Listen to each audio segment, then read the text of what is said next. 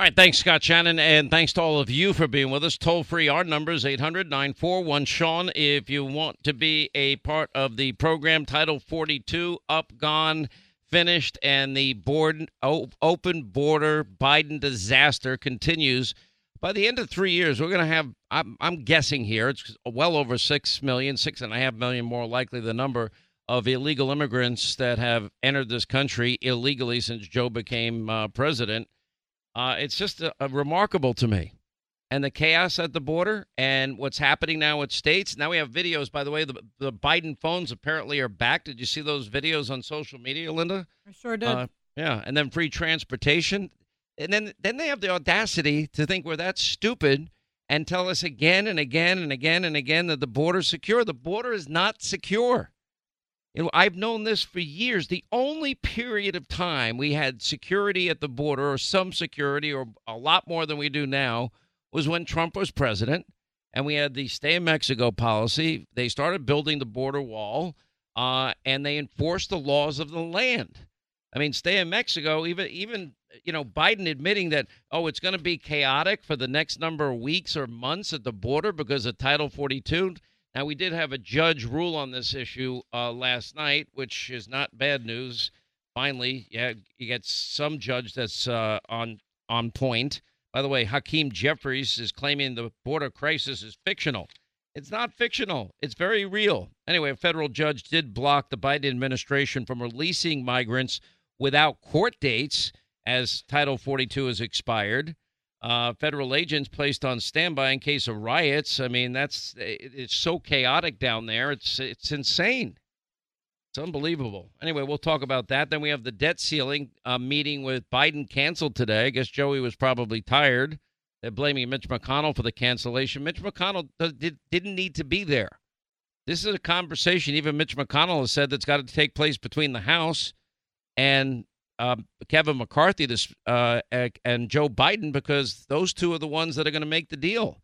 We now have 44 U.S. senators, 43 have signed on to it, and Senator Kennedy told me on my show that he didn't sign it, but he agrees with it that they're going to go along and support the House bill. Now we have what 19 days left, based on my count, according to Janet Yellen's deadline of June 1st, where we're going to hit the debt ceiling. All right, so what's going to happen then? All right, we're going to default as a country.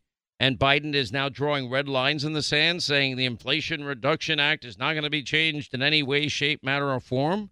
And then Biden's White House lying, saying that these these study groups have been, they've been making great progress. I doubt it. Kevin McCarthy uh, is saying no, they're not making any progress.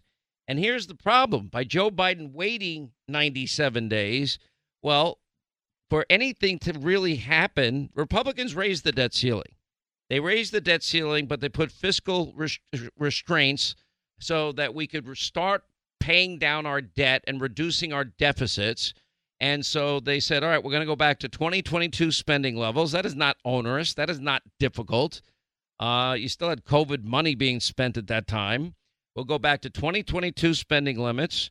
Uh, we'll reduce the rate of growth of government to a maximum of 1%.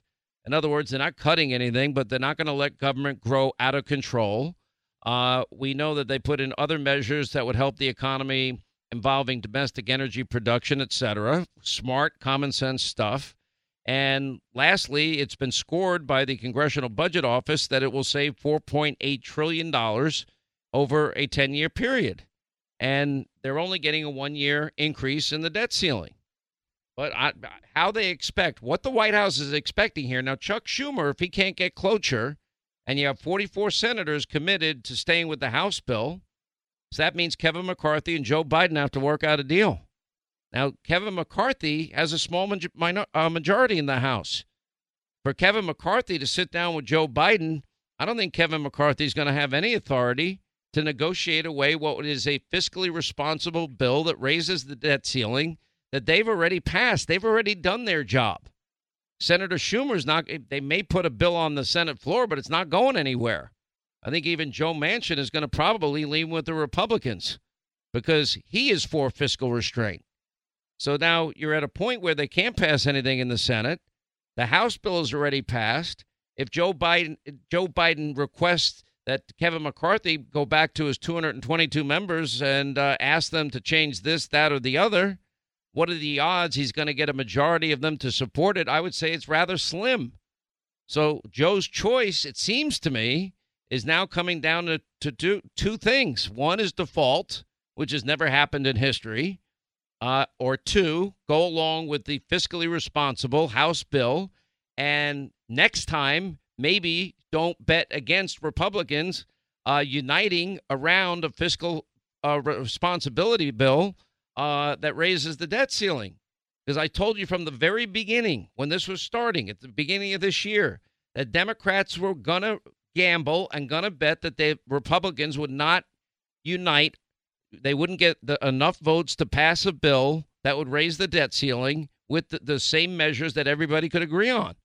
I mean, you've got the Tuesday group, you got the study group, you got the Freedom Caucus group, you got the more moderate group, you got the this group, the Saturday group, Sunday group, Monday group, Tuesday group. It's insane. But they were able to pull it off by doing their job. It was a heavy lift, just like they just passed a border bill, another heavy lift. Chip Roy uh, texted me, said, You have no idea how hard this was to get across the finish line. Uh, Chip Roy has emerged as a really strong leader in the House. Uh, Byron Donalds has as well. Uh, he's going to join us in the next hour of Florida. He's doing a great job. Chip Roy's from Texas. And they also passed a bill that says that Congress, they can't be selling their stocks when they have, we know they have insider information. In other words, the Stop Nancy Pelosi family bill, because that's what they've been doing. Uh, the amount of chatter that is still ongoing regarding Donald Trump's appearance on fake news CNN the other night is is you know, a lot of it is now making me laugh. They invited Donald J. Trump to do a town hall. Donald J. Trump showed up. Now, they're the ones that kept bringing up all the old issues. As far as I'm concerned, the issues of January 6th, the election of 2020, although we've got to learn the lessons of 2020, there are a lot of lessons to learn. You know, uh, you can't, if you have laws, where partisan observers get to watch the vote count. I think you got to abide by those laws. And a lot of states did not make accommodations because of the pandemic. That that happened. That was widespread in the country. Um, I think every state should have, for example, voter ID, signature verification, chain of custody commands, updated voter rolls. Um, I think partisan observers watching every vote. I prefer paper ballots, whatever you know, we we didn't really do the deeper dive on January 6th. Now they did the beat up Donald Trump part that he spoke at the rally, held the rally. They never talked about the many of you will peacefully, patriotically march to the Capitol so your voices will be heard part. Uh, nor did they get into the truth, which was that you have one, two, three, four people in a meeting in the days before January 6th saying that Donald Trump brought up bringing up the National Guard and that responsibility was Nancy Pelosi's. We interviewed the Capitol Police Chief. January 6th uh, committee ignored this guy, and he requested not only on January 6th, but on the days leading up to it, uh, National Guard help. Um, and then, of course, even NBC and Lester Holt reporting that there was actionable intelligence that they had in the days leading up to January 6th, and they failed to act on it. That's a big part of the story that the January 6th committee really didn't want you to know about. But with that said, January 6th and the 2020 election are in the rearview mirror. I think we have litigated these issues to death. And then when CNN says, oh, well, he's not talking about the future, well, then ask him questions about the future. Ask him questions about what he will do with the border. Ask him questions about, you know, how do we reduce the price of energy? Ask him if he wants to ban gas stoves and, and air conditioners and dishwashers like the Democrats do. Ask them what energy dominance means. How do you get to energy dominance? What, is, what does all that mean? How would you deal with the Chinese spy balloon? How would you deal with Vladimir Putin and Russia taking out a drone?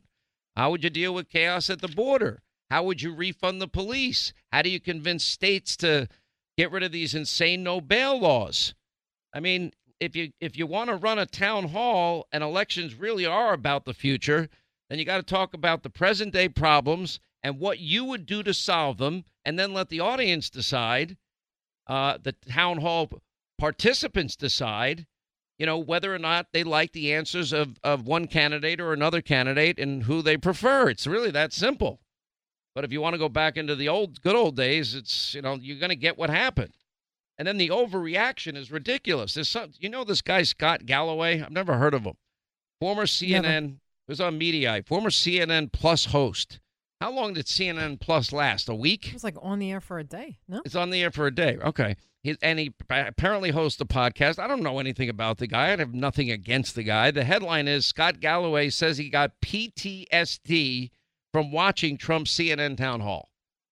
Well, if you if you can't handle watching a town hall, if it Im- impacts you that much, it's not like you're drafted into watching fake news CNN. Now, Anderson Cooper's getting the crap kicked out of him uh, and, and being called a disgrace because he defended himself and his network and then did an anti Trump rant and then concluded with viewers have the right to never watch CNN again. Well, there's not many watching in the first place. I don't know what to say to that. Um, but this is where people's heads are at. They they really are stuck on this issue and they can't seem to get out of it. Now here's the sad part of it. You know, that's the same network like MSDNC, another network, like all the three broadcast networks that lied to your teeth about Trump Russia collusion that never happened. And they did it for three long years. They're the ones that were cheerleading not one impeachment, but two impeachments. They're the ones that couldn't get enough of the January 6 hearings, but they didn't do anything as it related to the actionable intelligence that people had or the guard issue or Nancy Pelosi's responsibility or did they bother to interview the Capitol Police Chief? He actually wrote a book about this. We had him on, and and he gave us details nobody had heard before. Uh, and it's that, but this is where they want to go. They didn't even cover the story this week at James Comer's press conference. You know, laying out all the LLCs that the Biden family was using to take in money from Romania and, and China. And, and those are only two of what he's saying are many, many countries and just the beginning. This is a preliminary interim report and just the beginning of their investigation. They totally ignored that because they were too busy wanting to cover uh, an unknown new freshman senator, I'm sorry, congressman by the name of George Santos. Lucky me, I happen to live in his district and uh, go after him because he was indicted in four months. How did they indict him in four months, yet they've had Hunter's laptop since December of 2019? Is anyone going to answer that question? I doubt it with a straight face anyway. Anyway, it's Friday, 800 941 Sean, our number if you want to be a part of the uh, program. Look, remember the uh, last time you got a quote unquote free phone from one of the big carriers, AT&T, Verizon, and T-Mobile? You know, you started out, oh, I'm getting a free phone. Uh, did you look at your hefty activation fee for that free phone? Did you look at the four line requirement on that free phone? Uh, did you look at the binding contract that you had to sign to get that free phone? Don't fall for those tricks. Our friends at Pure Talk, they use the same cell towers, the same great 5G network as all the big carriers. The average family saving for the exact same service about $1,000 a year. Now, they will offer you a free 5G Samsung uh, Galaxy phone without the feeling that you've been duped. All you have to do is sign up for Pure Talk's unlimited talk, unlimited text, unlimited data plan uh, with mobile hotspot for just 50 bucks a month. That's it. And you'll also get your 5G Samsung Galaxy phone for free. So you get unlimited everything at a fraction of what you'd pay at AT&T, Verizon, or T-Mobile. You know what? That's why Pure Talk, there's been a stampede away from the big carriers. You're getting the same cell towers, the same 5G network, and saving a fortune.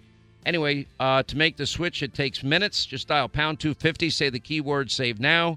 You'll also get your free Samsung Galaxy when you sign up for unlimited talk, text, and unlimited data. Pound 250, keyword save now from our friends at Pure Talk.